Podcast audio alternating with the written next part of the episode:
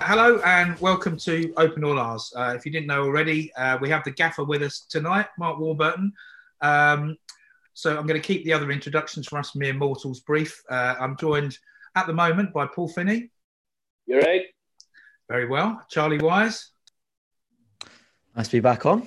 Uh, nice to have you back on. And shortly, um, Niall Rogers, uh, once he's finished uh, tuning up his guitar, will also be joining us. No, it's not that Niall Rogers, but just another another person of the same name. Anyway, um, as well as the usual outlets, the video of this podcast is also going to be on Charlie's Talking Rangers site as well. Um, so you can see us in the flesh, which might be quite horrifying for some. Niall is just joining us now, but we shall crack on.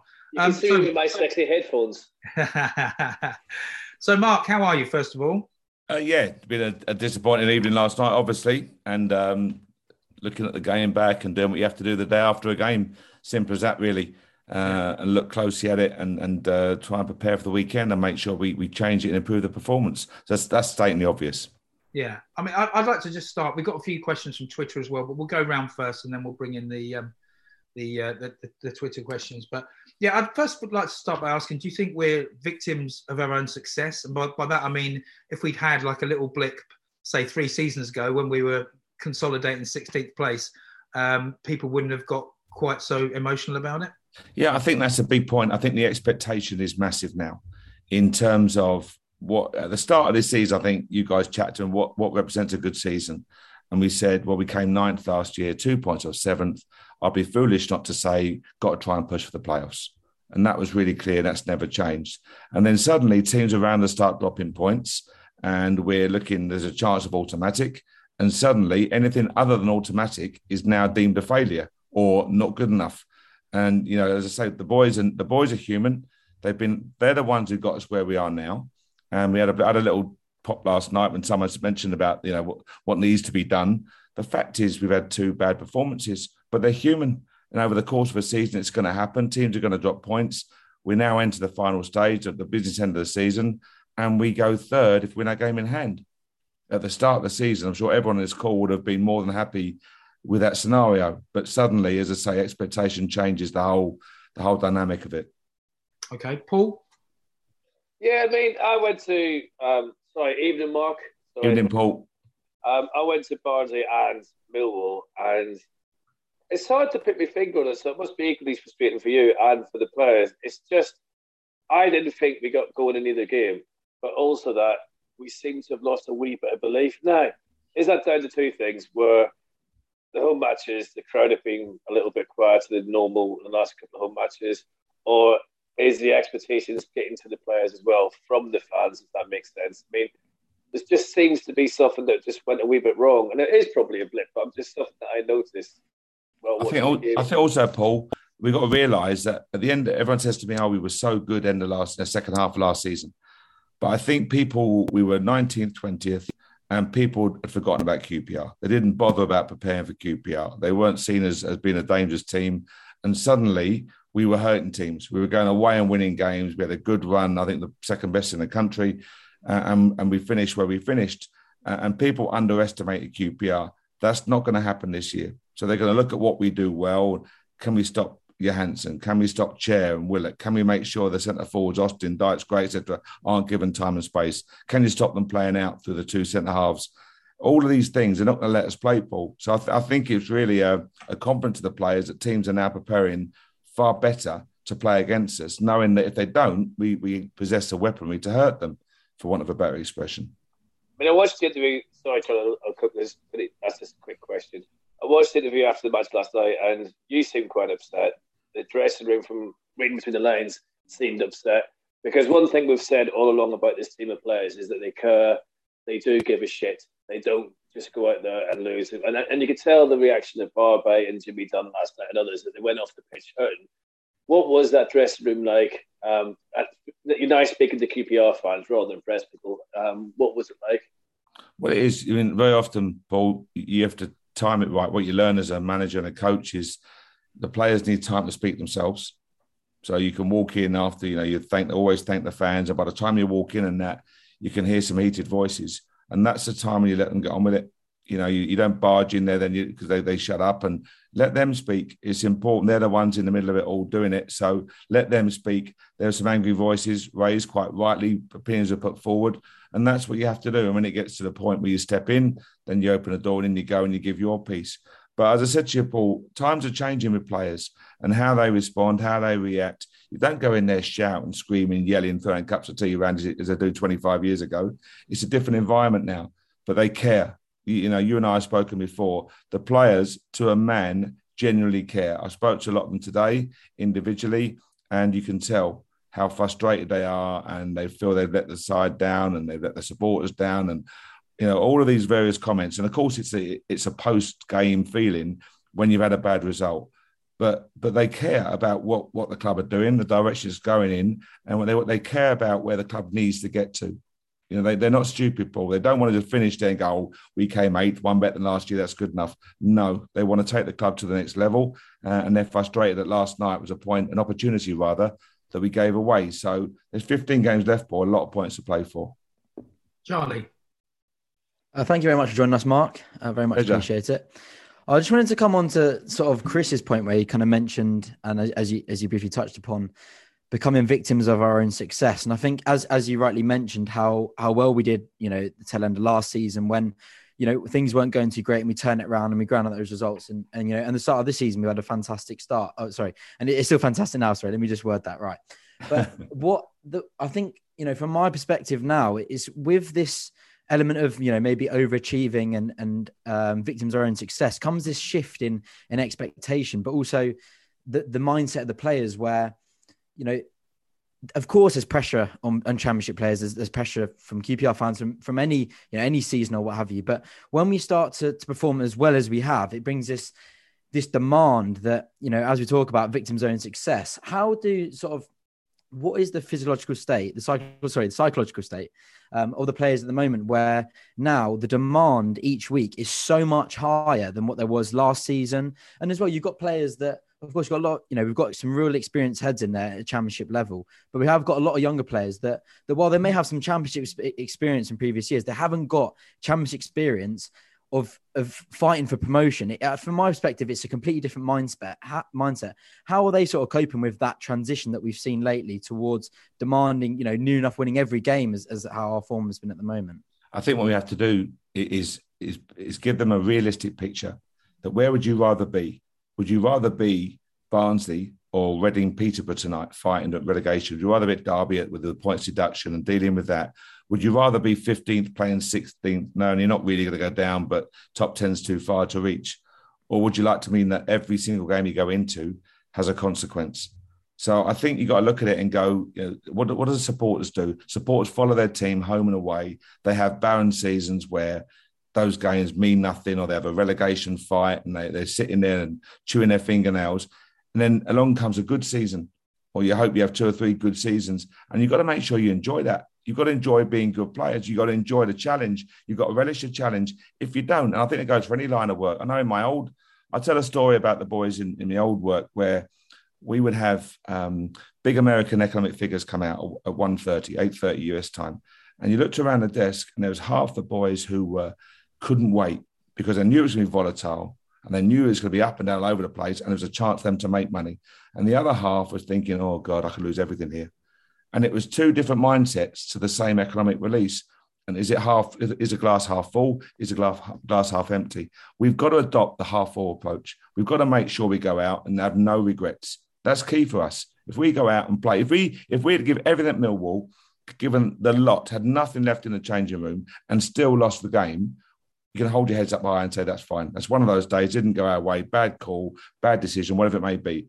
But that's the key. Have no regrets. So I think, in answer to your question, we've got to paint a psychological picture that is we're in a great position. You'd far rather be here now. Enjoy where we are, and if you go out there and, and ha- you have no regrets coming into the season, we'll be in a fantastic position.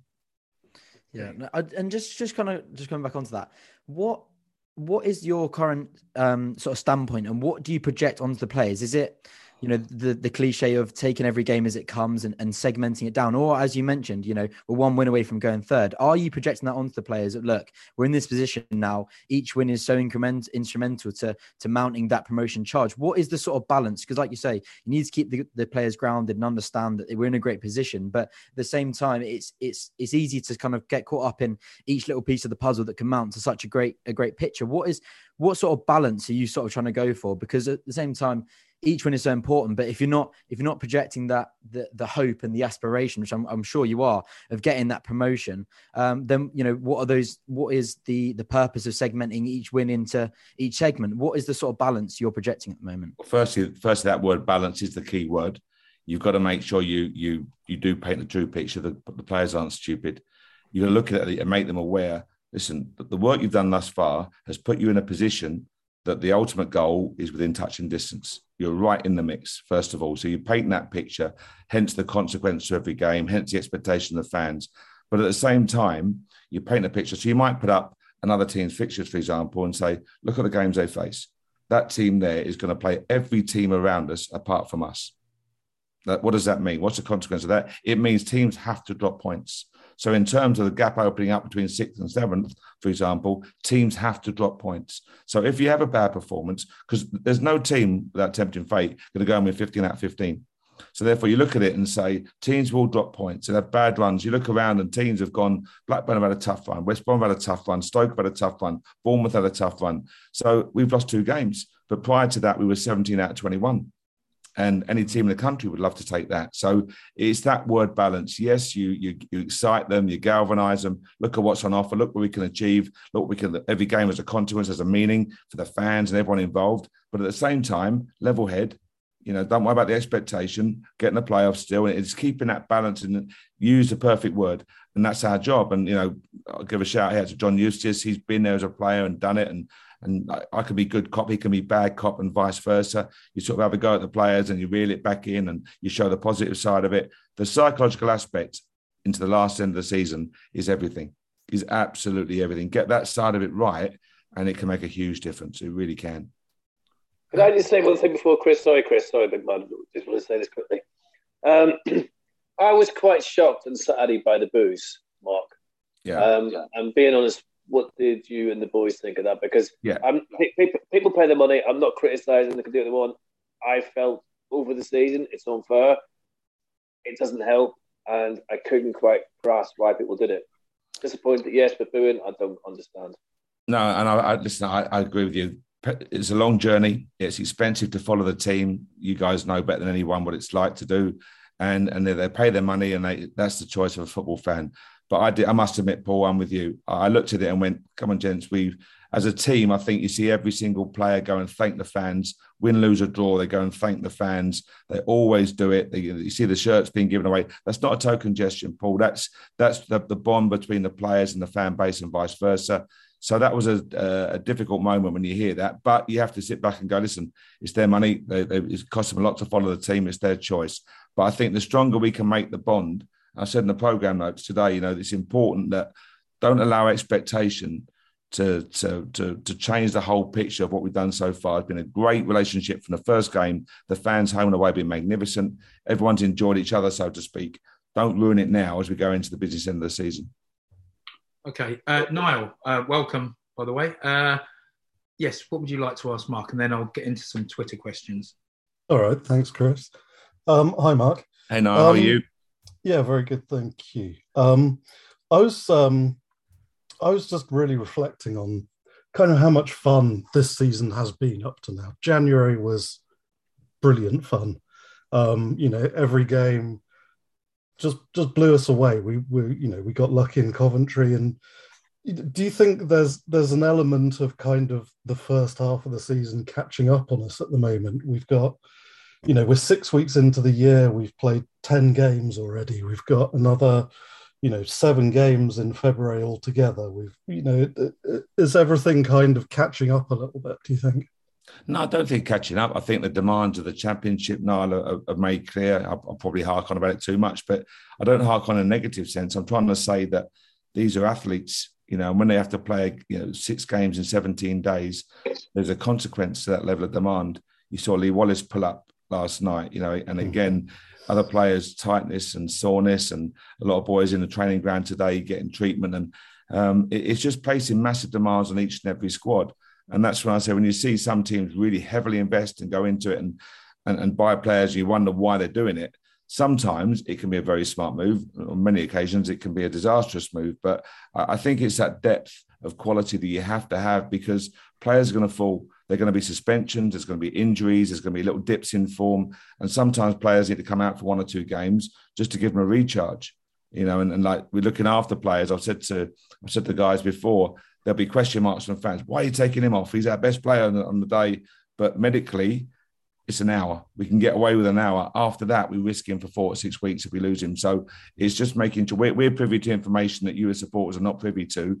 But there's always a reason why we're doing it. We're not taking you know, a guy in a hat trick who's flying. We're not going to take him off for the sake of it. We're doing it for, for hopefully for the right good of the team.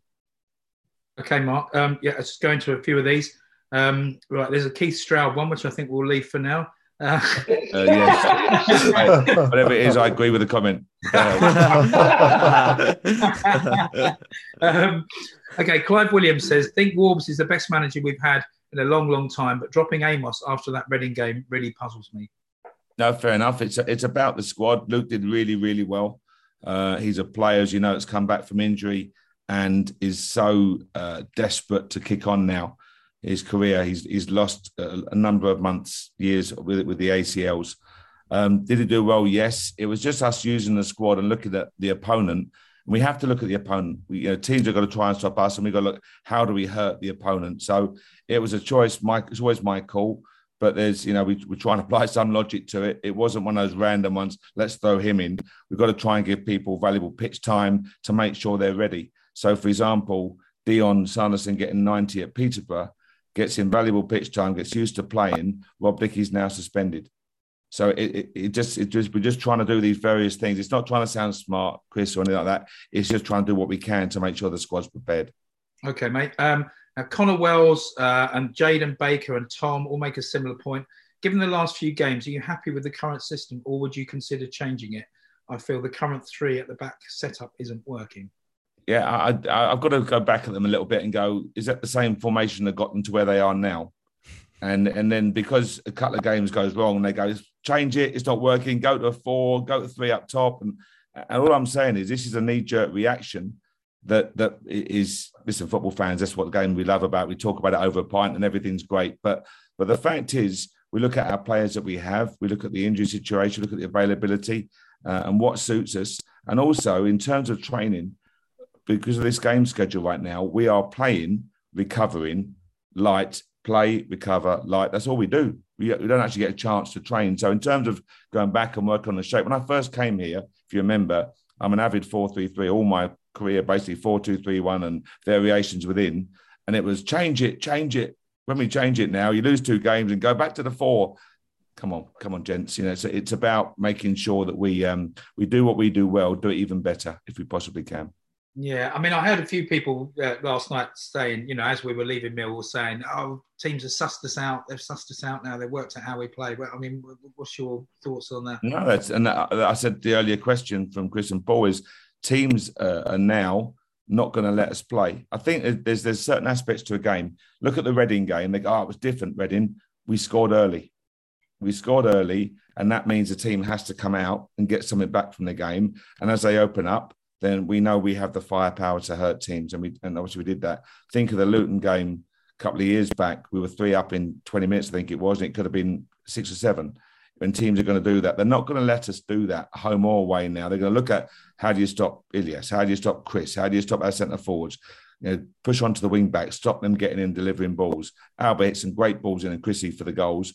Well, how do we stop them doing that? So I think what we have to do is just do what we do better, move the ball quicker, be brave in our positioning, have one or two new patterns, um, and, and solve some problems. Because right now, there's no doubt our performance have dipped over the last three or four games. Um, teams have have pushed on to us. We've got to work out a way to find a solution. Simple as that. Okay, mate. Um, I'll just do a couple more of these, and I'll go back to the to the lads. Uh, Square prank genre says in the training videos, we always see the players practicing a fast attacking pattern of play where we build through play across midfield, put it out wide, then a cross comes in for the strikers. why is it then during games we are so laboured and never make that move? Oh, I would I would disagree. But then I say I don't know how how long you got on this podcast, but come on, have, they watched some of the goals we've scored? Have they watched the red? So again in the Reading game, shifting through midfield, getting it out wide, up back and through. Albert's a great ball in goal. Chrissy, it's a great ball in goal. I'm not sure without being rude, they're watching the same as what I'm watching them. Yeah.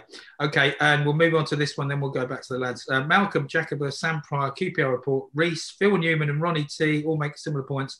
How close were we to signing a striker in January? And would you like to bring in more players during the window? It's about you'll be really careful. I'm, I'm sure all your guys in respective businesses that you work in, it's about getting the balance right. To use Charles's word there. Um, so the dressing room is a really, I'm saying, delicate place. It, it, these guys are together so many hours of so many days of the week, etc. Hotels, traveling. You've got to make sure the dynamic is right in the dressing room uh, and the role of the senior players, how they encourage and mentor the younger ones. If you get that wrong, Chris, that dressing room can turn sour very, very quickly.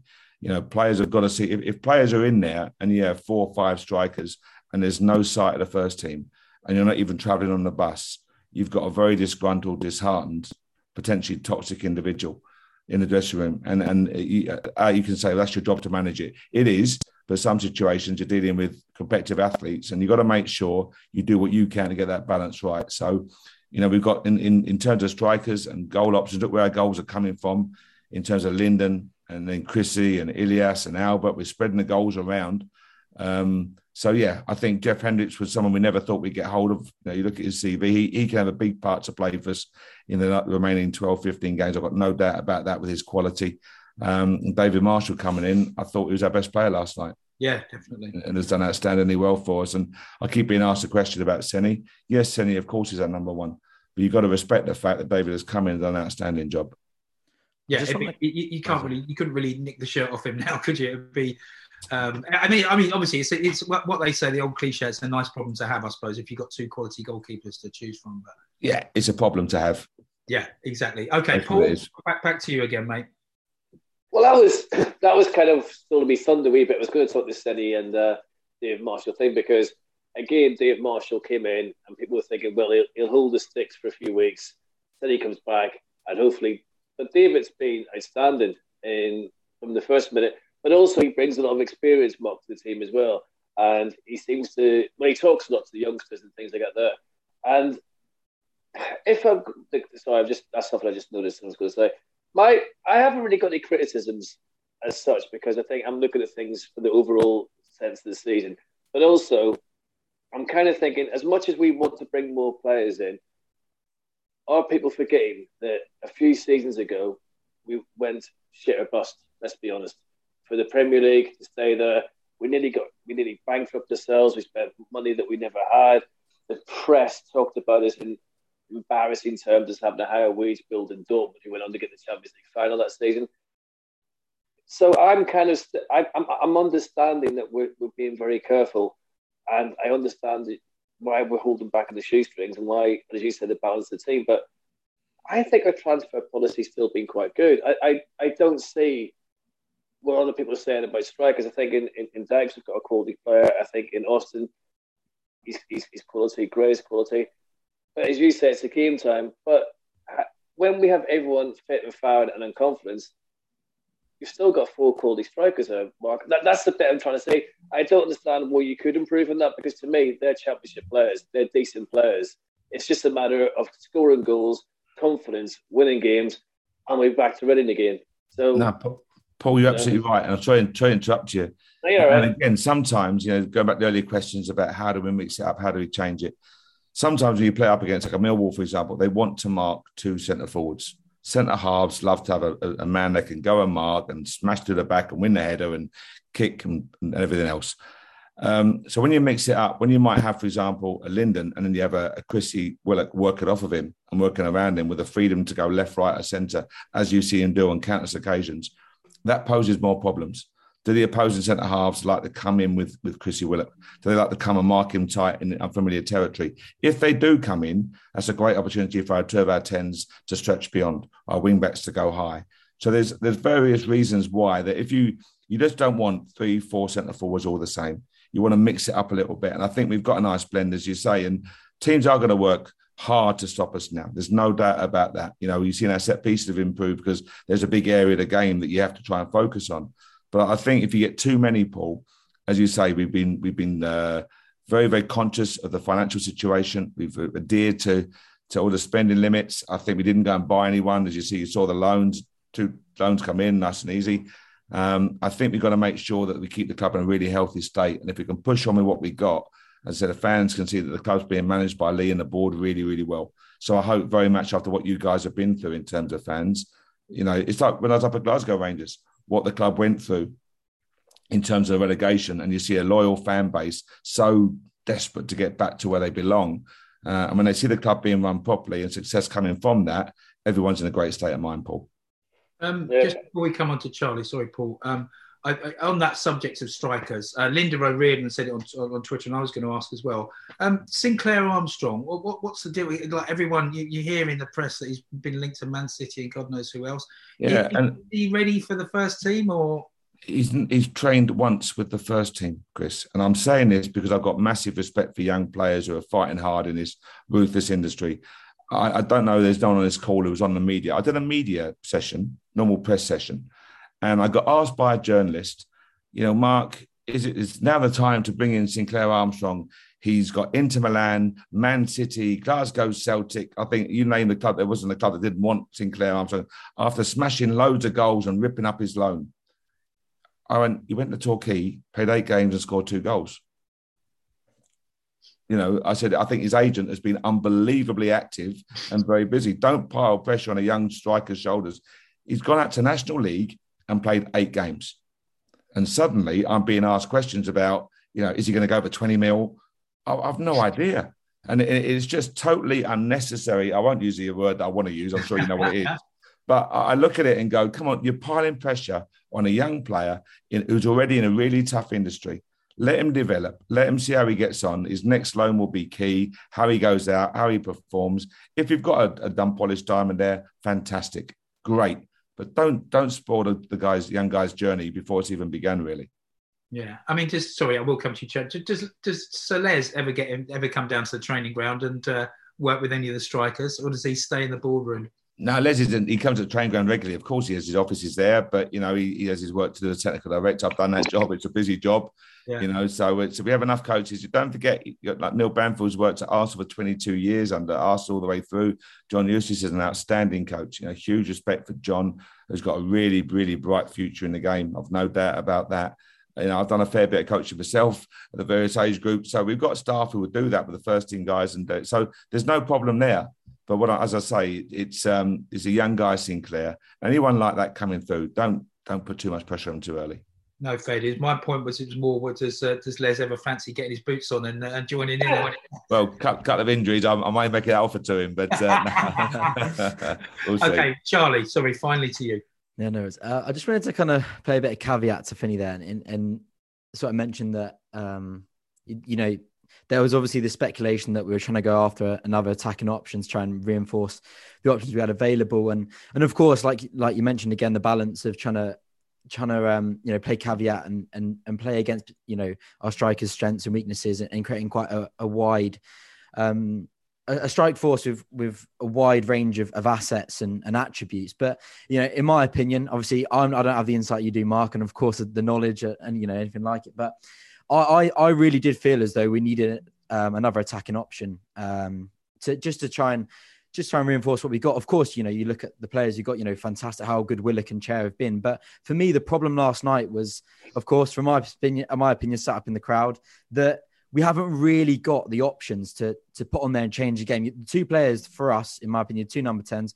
Of course, Chair and Willock, are the ones that change, you know, that can that can make a pass, that that can spin a game on its head or, or create a chance out of nothing.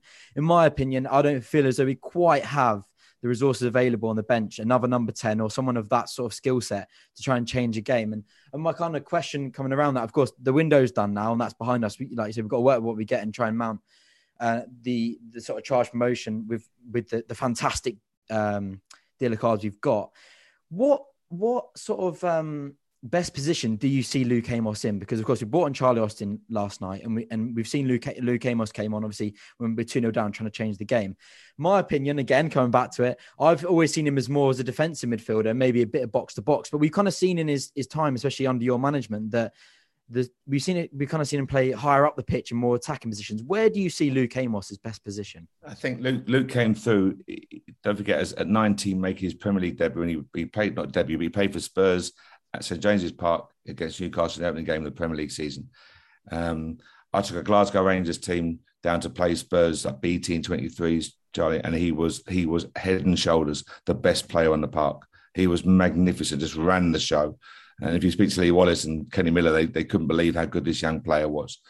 Um, I think Luke obviously has, has, suffered with the injury, and we look at it now. He's in the squad, and when you got someone like say Steph come in, we had Dom as well. Obviously, Sam Field now doing so well. How best do you use Luke's attributes? Technically gifted player, but he's got dynamic energy and intensity. When he closes down in training and in games, um, you, you see it differently. You see that Premier League snap and, and spark to get there. So sometimes when we, for example, play, um, think of a team, you, you, know, Howson might get Middlesbrough going, for example. The perfect man to stop Howson could be Luke, could be Luke Amos.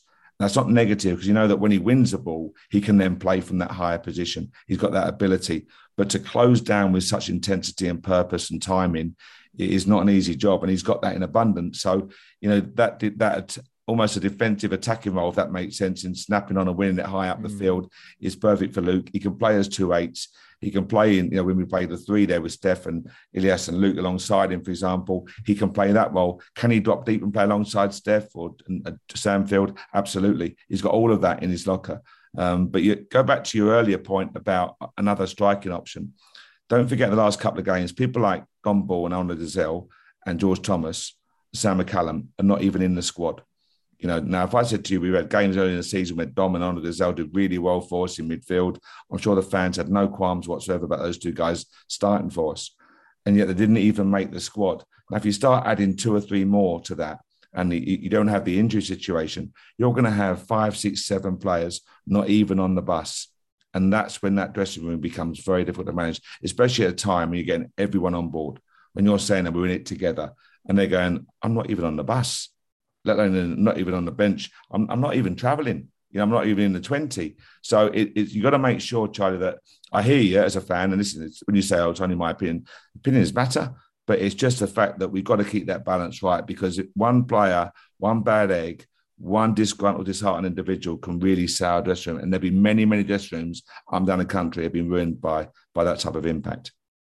Yeah, completely. I just want to just want to quickly just come on. Um, of course, completely agree with what you said because those names that you mentioned weren't even in the squad. Fantastic players, been tremendous for us this season. But what I find interesting is that our, I think our squad is, I think, is it the third lowest of number of players we've used throughout this season.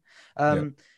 Do you think that maybe that has that has been our strength? Do you think, like you say, you talked about that team unity and you you know have had the consistency of, of that sort of team, or do you think that um, because I keep on coming back to this balance in terms of that it's, it's been so great for us that you know we've had this unity we've had this consistency and and this sort of team spirit because you know like you say when you start leaving out those sort of individuals it kind of creates this a bit of a toxic environment. Or do you think it's then meant that it's maybe we may become detriment in terms of the fixture scheduling where we've you know we've we've used this this um, lower number of players? What's the sort of again i keep on mentioning the balance but i'm, I'm always very has that been our strength this year or yeah, I think it's a great question. I think um, I'm very. I'll apologise to Paul in advance here for mentioning another West London club that's close to us that I shouldn't mention, but I'm using it as an, as a, an answer to your question.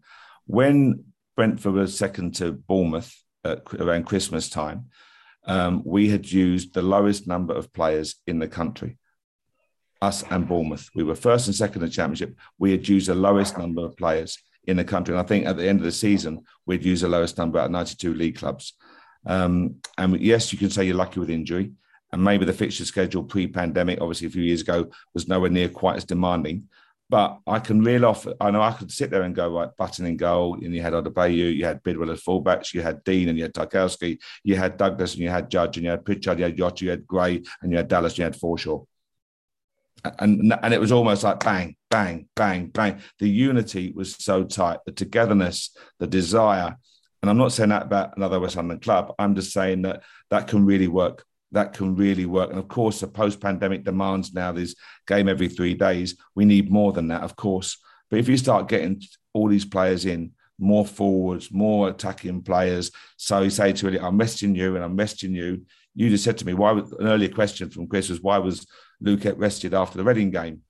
Well, I've got four other boys to use as well, and suddenly you've got too many numbers, Charlie. So I think it's it's that word we used earlier. Balance is key, uh, and I hope very much that I, am always a, a fan of a tighter squad.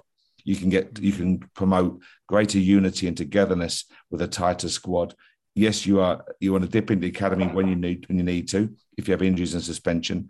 But that tight squad, like any business, can really, you know, they can do the job of more men. And I'd rather, I've always used the example, I'd rather one guy on on 50 grand a year who does a fantastic job than three guys on 35 for example, or just do an average job and turn up. You want that guy to push and and really keep pushing boundaries all the time. And I hope very much, as I say, the tighter squad does that.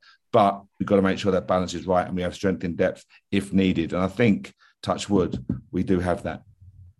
And I just had one thing. I hit Chelsea a lot more than I hit Brentford. Yeah, I did. So I was I was almost just halfway, Paul, for you, but you get you get my drift. I'm, Brent, I'm Brentford's technically Middlesex as far as I'm concerned. I'm not getting drawn in there, Paul. uh, Niall. Yeah, I just, um, I mean, you're talking a lot about kind of the tightness of the squad and the training and everything, and I, I mean, I, you know, I'm interested in kind of the financial side of things. It's kind of, you know, where my job is and what I like to look at all the time is spreadsheets and numbers. As a as a fan base, we've just spent what 6.8 million pounds of our money on the training ground.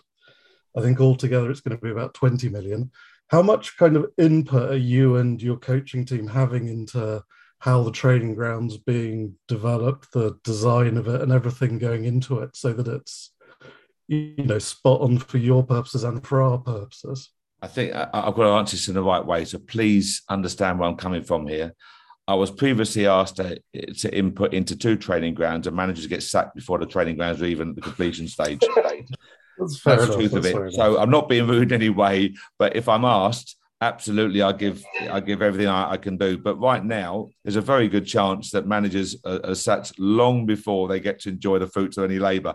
So it's um, for me, Les, obviously with his experience and the board, Lee Hoos has done an outstanding job as well. Um, those guys will drive that and, and, know what the club needs in terms of the academy, the first team. Of course, we need the offices and everything that comes with it, all the support network. But right now, my input will be limited just because common sense tells you it's the right thing. Okay, I'm just going to rattle off a couple more of these Twitter questions and then we can just go around because I know you've got to go in about 10 minutes or so. Okay, so David Weber thinks we're playing too much football in our third of the pitch. Thank you, David.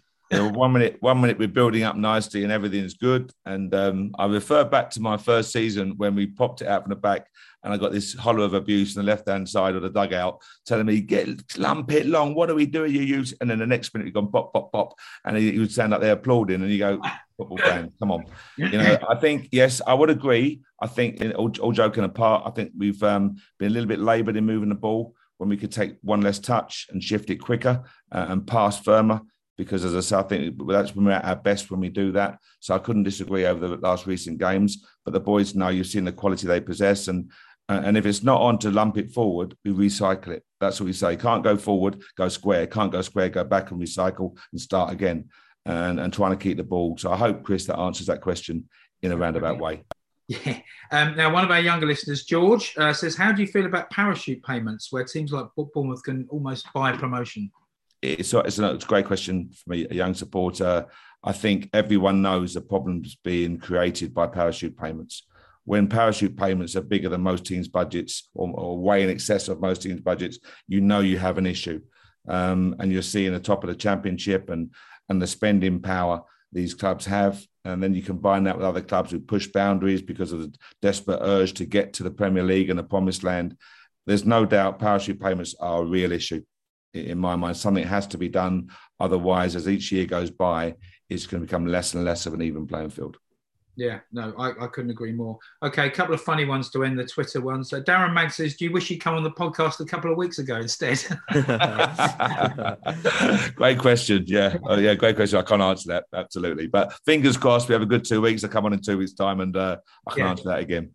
Yeah, I've got to say, I mean, we, we put a tweet out to say because somebody said made that similar joke, and, I, and we put a tweet out saying, you know, fair play to him. You know, you could have just said made up an excuse, but I I think uh, everyone's in agreement. You know, that fair play to you for coming on after you've had a bad result. I think we all appreciate that. It's the right thing to do. Simple as that. The To be honest with you, Mark, I was expecting you to come back with "I'm washing my hair." And if, if I had any hair to wash, Paul, that could have been my excuse. okay, That last. Thank you for coming on, but sorry, Chris. No, thank pleasure. you for coming on. And we're not we're not blowing smoke up your arse or anything, but it would have been easy to swerve us. We do appreciate it. And we hope the fans listening, we're asking the kind of right questions. We don't want to be rude. We don't want to. Um, we're still proud of what the team's doing. and We want to get that across. But I, I do understand people's frustration, and hopefully I- I- you do as well. Oh, thank you for that, Paul. Let me tell you the truth, but I, I heard one of your earlier podcasts when I think you said, Paul, that the manager got the arse was the exact expression that you used about a, a question that was asked. But that's that's right. I think a manager has to, def- you know, if he feels firmly about something, I should come back at you guys as well with what how I feel. Yeah. that's that's what debate's all about. It's always respectful, but I think sometimes fans ask questions and they don't mean they're not privy to what I am or John and the stu- the guys are. So sometimes I can fire back, but you understand why. I hope. yeah, cool. That's all right, totally. And that, that was Clive, by the way. No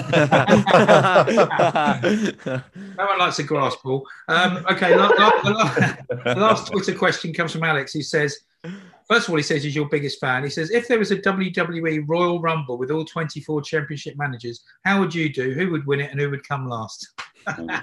That's a big. I'll tell you what. How about come back on in a couple of weeks? I'll answer that question properly. I, I, I need to give that question the credit, the, the That's merit a great deserves. swerve. That is a Yeah. great swerve. yeah. Okay, Yeah. fellas, listen, we've got about five minutes left. So is anything else anything else anyone wants to ask Mark? I've got I've got nine minutes, Chris. I've Nine got minutes, twenty okay. past. I've got to jump off. Okay. Just quick, yeah, I've got- just quickly. Um, how is Lee Wallace after obviously coming off last night? A bit of worry because obviously Sam McCallum's still out as well. How's he doing? Now Sam's doing well. Sam plays seventy five, um, so he'll be training with us, and, and again he'll be available for selection, I think. But I did in an ideal world, Charlie, he would have another ninety or a ninety, um, but needs must. We'll see how Lee is. Um, he just felt niggle in the groin. He sprinted back and and just slipped at the end there and just tweaked it a little bit. So we'll see how the scan presents, and, and hopefully nothing too too serious. But that's that's the demand of the games. You know, we're seeing players. If you remember, that's how Sam McCallum got injured and led to surgery when he stretched, sprinted back and stretched that ball and the hamstring popped. So, um, yeah, hopefully he's okay. We'll find out more in the morning. It was quite bizarre though, because where Lee went down, a few minutes later, a Millwall player went down in exactly the same spot. So Yeah. that was a strange. I don't know if it was something in the ground or know, what, often yeah. it, it could be where they water the pitch, Paul, and that sounds really basic, but it's where they, they, they come out and you see them, the automatic sprinklers, and they do it. It's always wet around, obviously, it's wet around where they are. Uh, and you're dead right. Players go down in the same spot, roll over. It was where a couple of them, where a couple of boys got waxed right there, but it's their footing is, is difficult, or the footing changes. They lose their balance and they pay the consequence. So, as I say, I hope with Lee, it's not too not too serious. Um, I'll just jump in with one. Just uh, obviously, we've got another big game. They're all big games, I know. Uh, on, on Saturday, we've got Hull. Um, have you got uh, in your head uh, uh, uh, who you're going to have in? The, I'm clearly you're not going to tell us, but what what's what sort of lineup you're going to have, injuries permitting?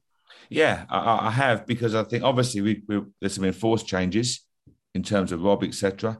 Uh, and Lee, see how he is. If he's available, great. But if not, there's there's two immediate changes we've got to look at. And every position, Chris, really, you've got to study it. You know, go back to Paul was going to ask about Seny and, and David David coming in, and they've both done so well. You know, Seny is our, our number one. He's our permanent keeper, absolutely. And I spoke to David. He's such a, an honest professional. I said, when you go away with Scotland, what did you expect when you come back? And he absolutely expected to play. That's his, you know, that's his honesty and his and his professionalism. Now he goes, I expect, expected to play. But at the same time, as a manager, it's that consistency of making sure players are rewarded for doing well. If you work your socks off every day and there's no chance of ever getting in the team, there's a point, Chris, where you go, "Oh, I can't be asked anymore. But and, and we don't ever want to get to that point. So, you know, in terms of the team for Saturday, you go through every position. What's right? You know, do we, do we shift it around? Do we do we play Chrissy Willock as a left wing back? So you said straight away Sam McCallum, or does Moses swap over? Good thing about Murray, he, he can play on both sides for us, and and unfortunately for him, we shift him about all over the place. But you know he can do that job. But do we go brave? and, and use Chrissy in the left wing back as, as a chance to get another forward player on, for example. So I, have got an idea what we want to do because Hull went to Sheffield last night at a good, a really good away point. They've been battling. They've got some good quality in their ranks. Do not underestimate any team in this division. So um, I'll have a look at it tomorrow. We get a clear John can sit down with John and the staff. We all I always ask what they think, and as I say, John and I have a very close relationship in terms of the team. So um, yeah, we'll have a good idea by by the time it comes around. Okay, Paul. I know you don't like to, to talk much, but is there anything uh, you'd like to ask before he goes? you know what? I'm actually. I was just thinking. I, I, I'm going to give my last question to Niall because I've asked quite a few, so I'm going to have mine over to Niall. Paul, I've got I've got six minutes, Paul. All right. In that case, right. oh no, you're a great one. Your man from PSG's on a free transfer. Messi's not doing well. I mean, I'm not being funny, Mark, but that's a terrible transfer window to let them two just, you know, not tell them on free contracts as well. I know. I, I, I, thought it was slack on our part, if I'm honest with you, Paul. Could have been, I, score with Paul must do better. but the, on a serious question, though, I, and I know I keep on about it, but the away support has been brilliant this season. The home support is um is building. It's it's getting there. And have you got a message to the fans that you'd like to, to say, basically? Paul, yeah, oh, and please, I hope this comes across in the right way. I, a couple of home games, it's almost been a bit subdued, and when the when the stadium is rocking, it can have such a massive impact. You guys have been there year after year after year. I, I go back to 1976, where it was when the place was absolutely alive because they were fighting Liverpool at the top of you know the old League One or Division One. But when it, when the stadium is like that, it can have such an impact, especially when we're on the front foot and we're attacking. They almost suck the ball into the net second half.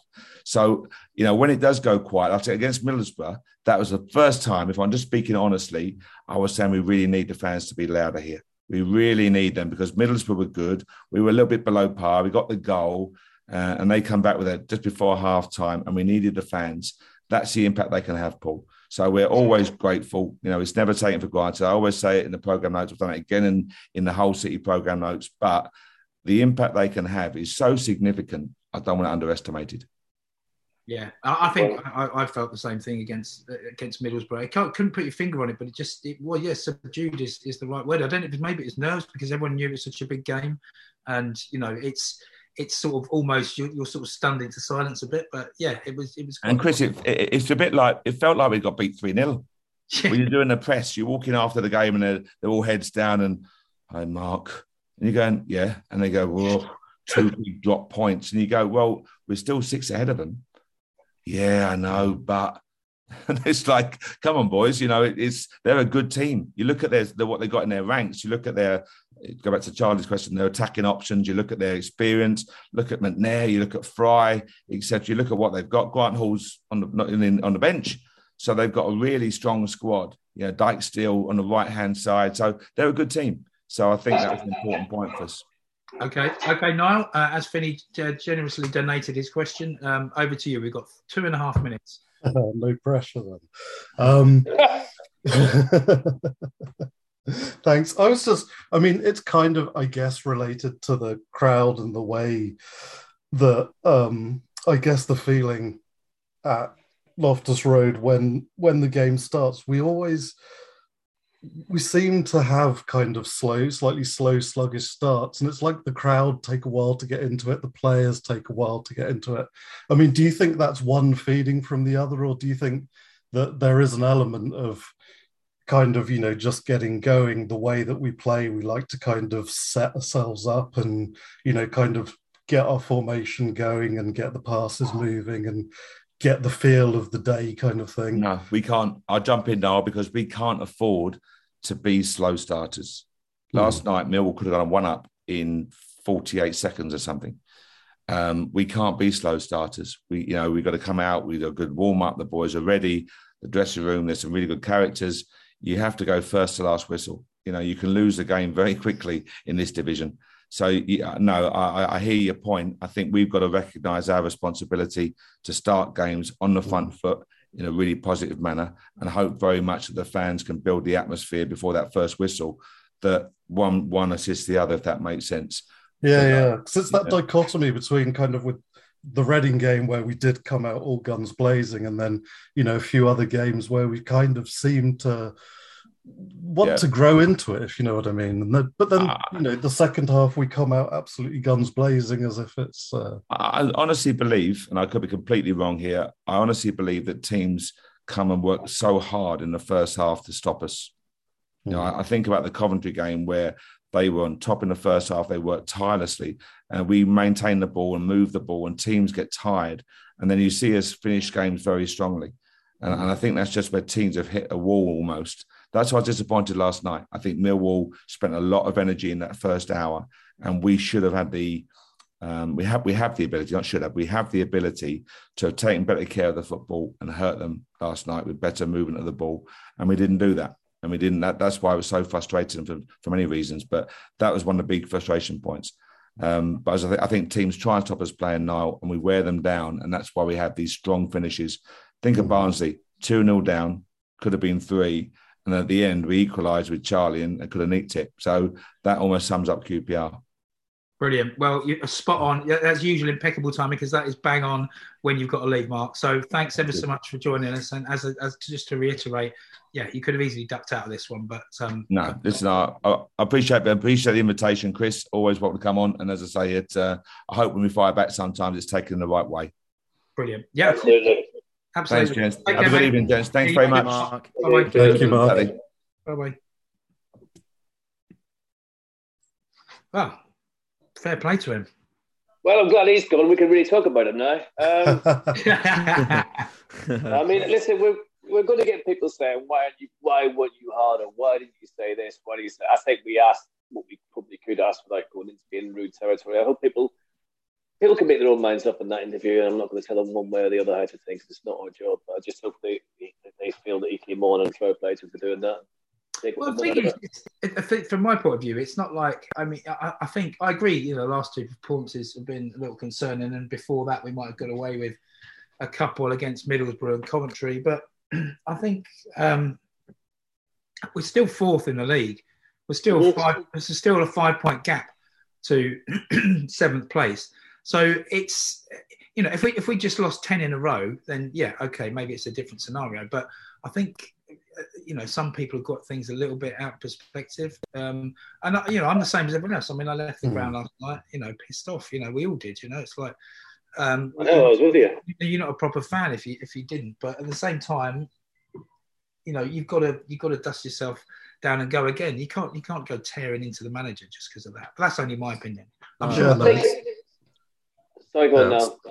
Yeah, I was going to say it's it, it's tough because I mean, you know, from Peterborough onwards, you know, it's kind, you know, it's been a bit kind of, you know, are we doing what we should be? But take a step back and look at where we are in the league, how we're playing, the fun basically that we're having going to games. I mean, Coventry was a riot, and kind of, you know, just the way that we're playing is so exciting to watch most of, most of the time that actually, you know, we're we're in a we're in a decent position, but you just need to step back and rub your eyes. Really, like after Middlesbrough, I was really pissed off, and it took a kind of couple of days to actually say, "Well, hold on, actually, it's not so bad." That Yeah, yeah. I'll be honest with you that, that if, if Wilder had gone to Middlesbrough for August, they would be romping this league.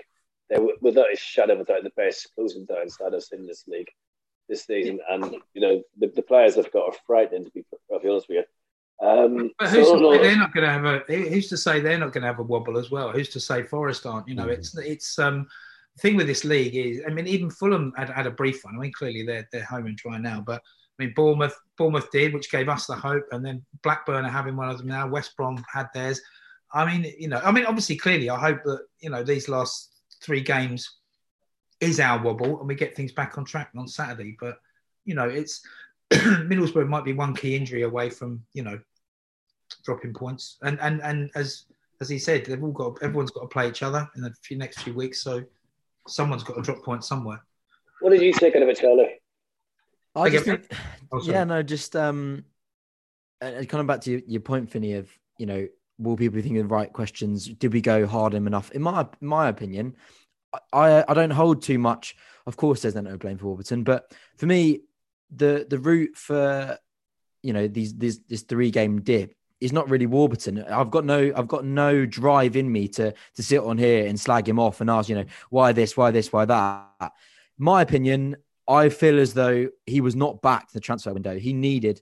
I know he's talking about there. You know, it, it's so demoralising for players like Dom Ball, Dozzell, those to be dropped out. But at the same time, you know, it's not it's not a popularity contest. We need to be getting players in there that can win us games. When you've got, you know, we saw what it was like not having Willock. We've seen what it's like not having Chair.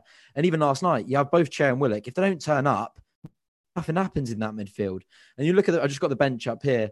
The attachment you got your Gray and Austin. And to me, last night the problem was in midfield. I think Sam Field was fantastic, but Chair and Willock didn't really create enough. I thought Johansen was really flat. I thought it was a really poor game for him last night, if I'm honest. And you look to the bench, you got Luke Amos and Jeff Hendrick. Um, you know, my like I like to touch on in my opinion, I don't really think Luke Amos is, is that you know he's not got that skill set where he can go past three players and, and put Lyndon through on goal or he can get the goal himself. Neither Jeff Hendrick. You've not got options there in the centre of the park that can change a game that can create a chance out of nothing. So for me, you know, we, there was rumours of of Patterson and and Tom Lawrence. They're the sort of players that, you know we need. I think in my we needed that one more number ten, that one more player that can turn a game on its head, and we haven't had that in the last couple of games. Willock got the knock. We were poor against. um can't remember who it was now. Uh, what was the one prior to last night? I've tried to forget, move from my memory. Barnsley. The Barnsley, yeah. Uh, and we saw, we you know that cost us, and we've been without Chair. I just feel as though we haven't got the depth really in the, you know in attacking numbers to, in, and I think it's hurt us in the last couple of games. So in my opinion, that's been the root of the course of the last three games. But um, of course, you know, and then you can you can play against fact of well, we haven't had that uh, that other player to get us to the point where we are now. But this is the crucial point in the season now, and we are going to have these dips. But you know, you need those experienced players to bring us out of it. And you know, you'd hope Johansen, I think last night, it's those sort of moments where the team isn't really performing and you need your captain to sort of be that man in the centre of the park to, to get the best out. And when he didn't really play him well himself, I think that has a bit of a detrimental effect. So, you know, I'm hoping that the team can sort of put itself together and, and really create a, a, a reaction on Saturday. Yeah, can I, can I, sorry, Chris, go on, No, no, I gonna, no, no, no. I, I love hearing you, you talk, Chris. That's why I talked to you so much last night. I was going to say um, one of the reasons we got Niall on this week is to talk about the accounts. Um, have you had a chance to re- really properly look at it now and compare to other teams in this division? And are we being as well run on and off the pitch as we think we are, or is it still room for improvement? Um, I, you know, I've never, uh, you know, I've got a spreadsheet in front of me with everything from 2009 going forward um, with QPR and, you know, comparing various things, salaries, how much we're spending on costs, you know, the um, salaries to kind of points and just things like that, and just kind of little metrics that I like to kind of play around with and look at. And I mean, you know, just looking at the bare numbers in the last two years, we've made more profit on player sales than we have in the previous 11 years combined. Jeez. Um, things like that, which say, you know, we're moving in the right direction. You know, I remember, you know, a few years ago, people say, you know, why, why we never sell any players? Why, you know, we, we buy players who are like 30, 31, have no sell on value and things like that. You know, you can see the change around since um, Mark's come in, the average salary, or sorry, yeah, the average salaries drops like 21%. It's, um, you know, it's, it's a real big turnaround in the last three years, in part thanks to the way he manages the team and the way he's been able to put the team together. Um, and also in part because we're quite lucky. We've got owners who are willing to make that change, who suck up their mistakes basically and say, you know, I, I messed up, hold my hands up in the air, I'm going to pay for it.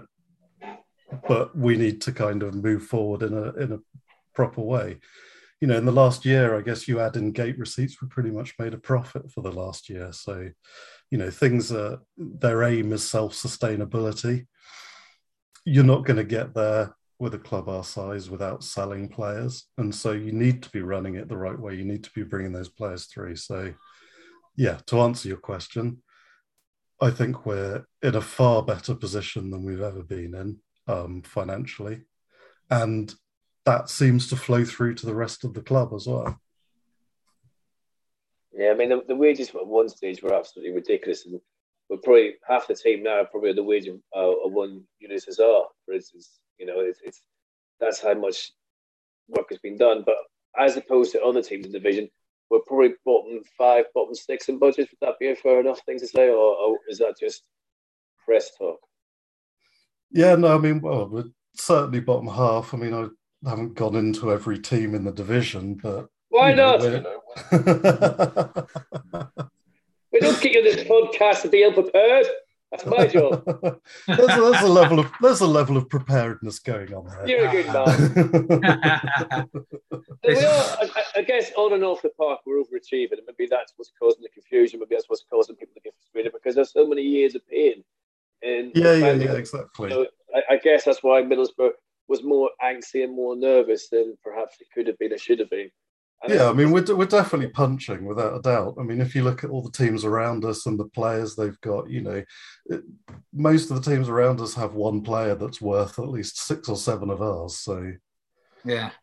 No, it's fair. It's a fair point. It's, it's also a fair point. It's, it's it'd be interesting if we did the, if we did one of these podcasts immediately after the Barnsley game, like literally uh, everyone goes in, or immediately after the Millwall game, um, and, and did it then because I suspect it'd be slightly different. You'd be there. But the thing is, when you know, once you, you know, everyone, no one's left the ground happy last night apart, apart from the Millwall fans. But I think once you've had a day to reflect on things, and like you said about the Reading game, uh, uh, about the Middlesbrough game, I think you know you, you, you can just and look at the table and you think, yeah, we lost, we've lost two in a row, uh, and we're still fourth. So yeah, it's not too bad, is it? I mean, don't get me wrong, Barnsley and Millwall were dreadful in the sense Oh, of, yeah. you know, we, we know the teams. That's the other thing. It's the hope that flipping kills you, isn't it? Yeah, we yeah. know we're, we know we're, we know we, we know we're better than that. Whereas before, year after year, match after match, we were just hoping to get a corner at some point. We were hoping that we could score a goal at some point. We hoped we wouldn't get embarrassed at some point. We took a, a drubbing left, right, and centre, and that's not happening. So I guess it's it's a beautiful thing that we've got belief, but with that comes expectations. But you know, you can't.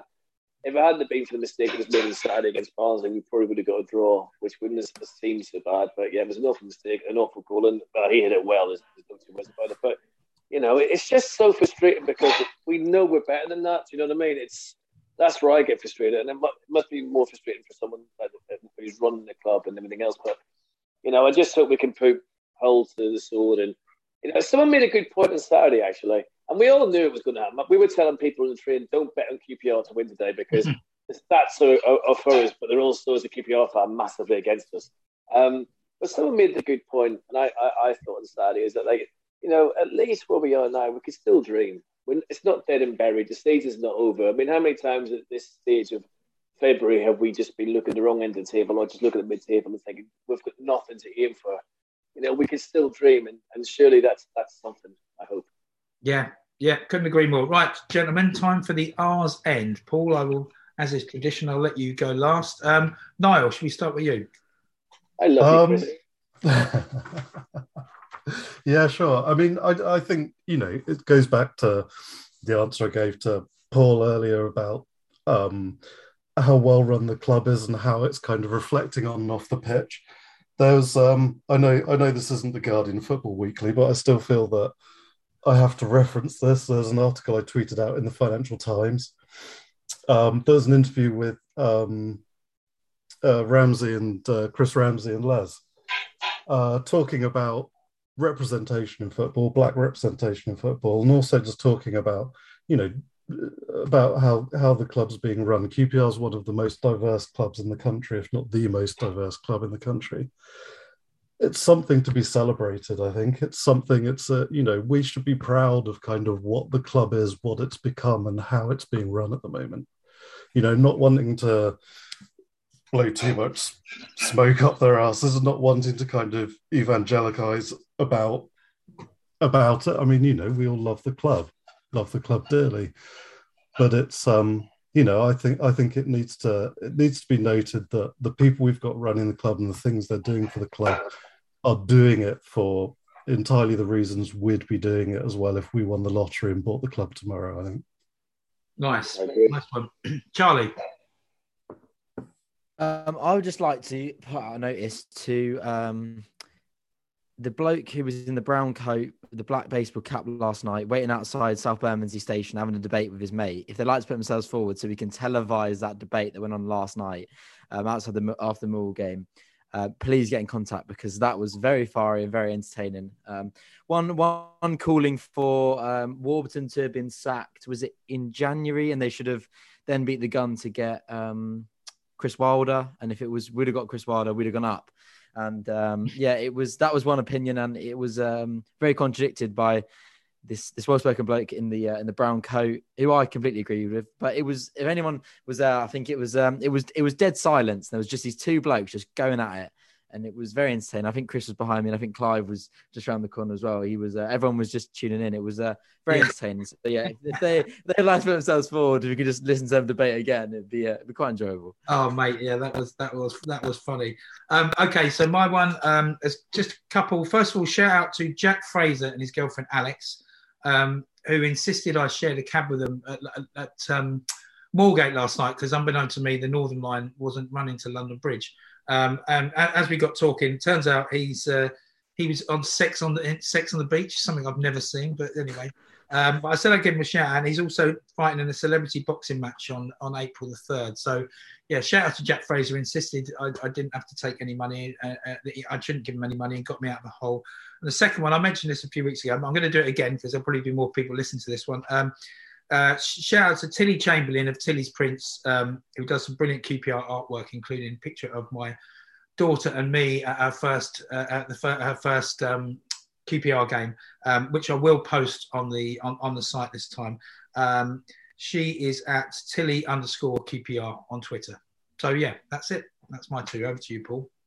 No, I, I second. Um, Tilly's prints are absolutely outstandingly wonderful, and um, you can tell that she loves the club because it comes across in everything she does. So good show, and um, very well priced as well, as you well know, Chris. Yes. That's good.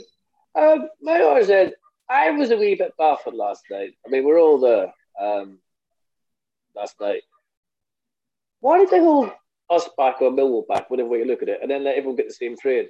I, I, I, I, that, that, it, I'm no, I'm no strategic sort of safety person. In fact, probably the opposite. You know, um, but that seemed rather strange to me. So when the time we got back to London Bridge, it could have gone very, very bad, very, very quickly, and very nastily because it wasn't good. You know, and I just, it just makes you laugh. You, you're sitting there for all that time, and then they let you on the same flipping train anyway. I mean, if anyone's got an insight into why that was, and I don't think there was that many police in the train, was it, Chris? I didn't see any in our carriage anyway. No, I mean, I think what happened was we were like the last, we, we were the last lot. So I don't know if you other the other fellas might have already gone by then, but you just had what, what you normally happens in Mill. You had like the police force, and you had like a few, you know, all the Millwall fans behind. But yeah, so they they, they, kept from uh, arm's length, and then yeah, just right, everyone can just pile on the same one. So you had all, we were all in the first few carriages. So they, I think most of them were in the M1s, but there was a few on our carriage. One of them was trying to. Uh, uh, go you, I think, Paul, which obviously doesn't take much doing normally. Um, and then yeah, we, we got off the train and it was all you know, across the station. And yeah, it could have because there was a couple of QPR fans I think wanted to get involved, but you know, mercifully they didn't because it could have been carnage. Yeah, very very strange. Um, okay, before we go, predictions. Nearly forgotten. Then uh, whole game. I'll go. Oh, we got it. We got we got to win. I'm gonna I'm gonna go three one. Charlie. Yeah, I think we got about. I'm going to go one 0 just a one 0 win. I'll take that. I'll take So, anything. as will Niall? I. Um, I know we we we need we need a response. I think I think it's got to be three 0 Yes. Paul? All depressed me now. It's, it's, it's kind of like I have to be the bad guy and say, oh, do you know what? I'll take a 1 0 off someone's arse, or their um, unmentionables, or a handball, or a dodgy free kick, or a dodgy. I'll take anything because the confidence needs it. But yeah, we, we need a reaction. We need a big time. And then we can, then this podcast can be put in the historic bin, which says, it wasn't great, but we got better. Yes, exactly, and then we can uh, then we can get Mark, Mark Warburton back on to answer the uh, the Royal Rumble question. Um, okay, right. Thanks ever so much for joining us. Thanks for listening, uh, and remember you can also watch it on Charlie's uh, Talking Rangers website.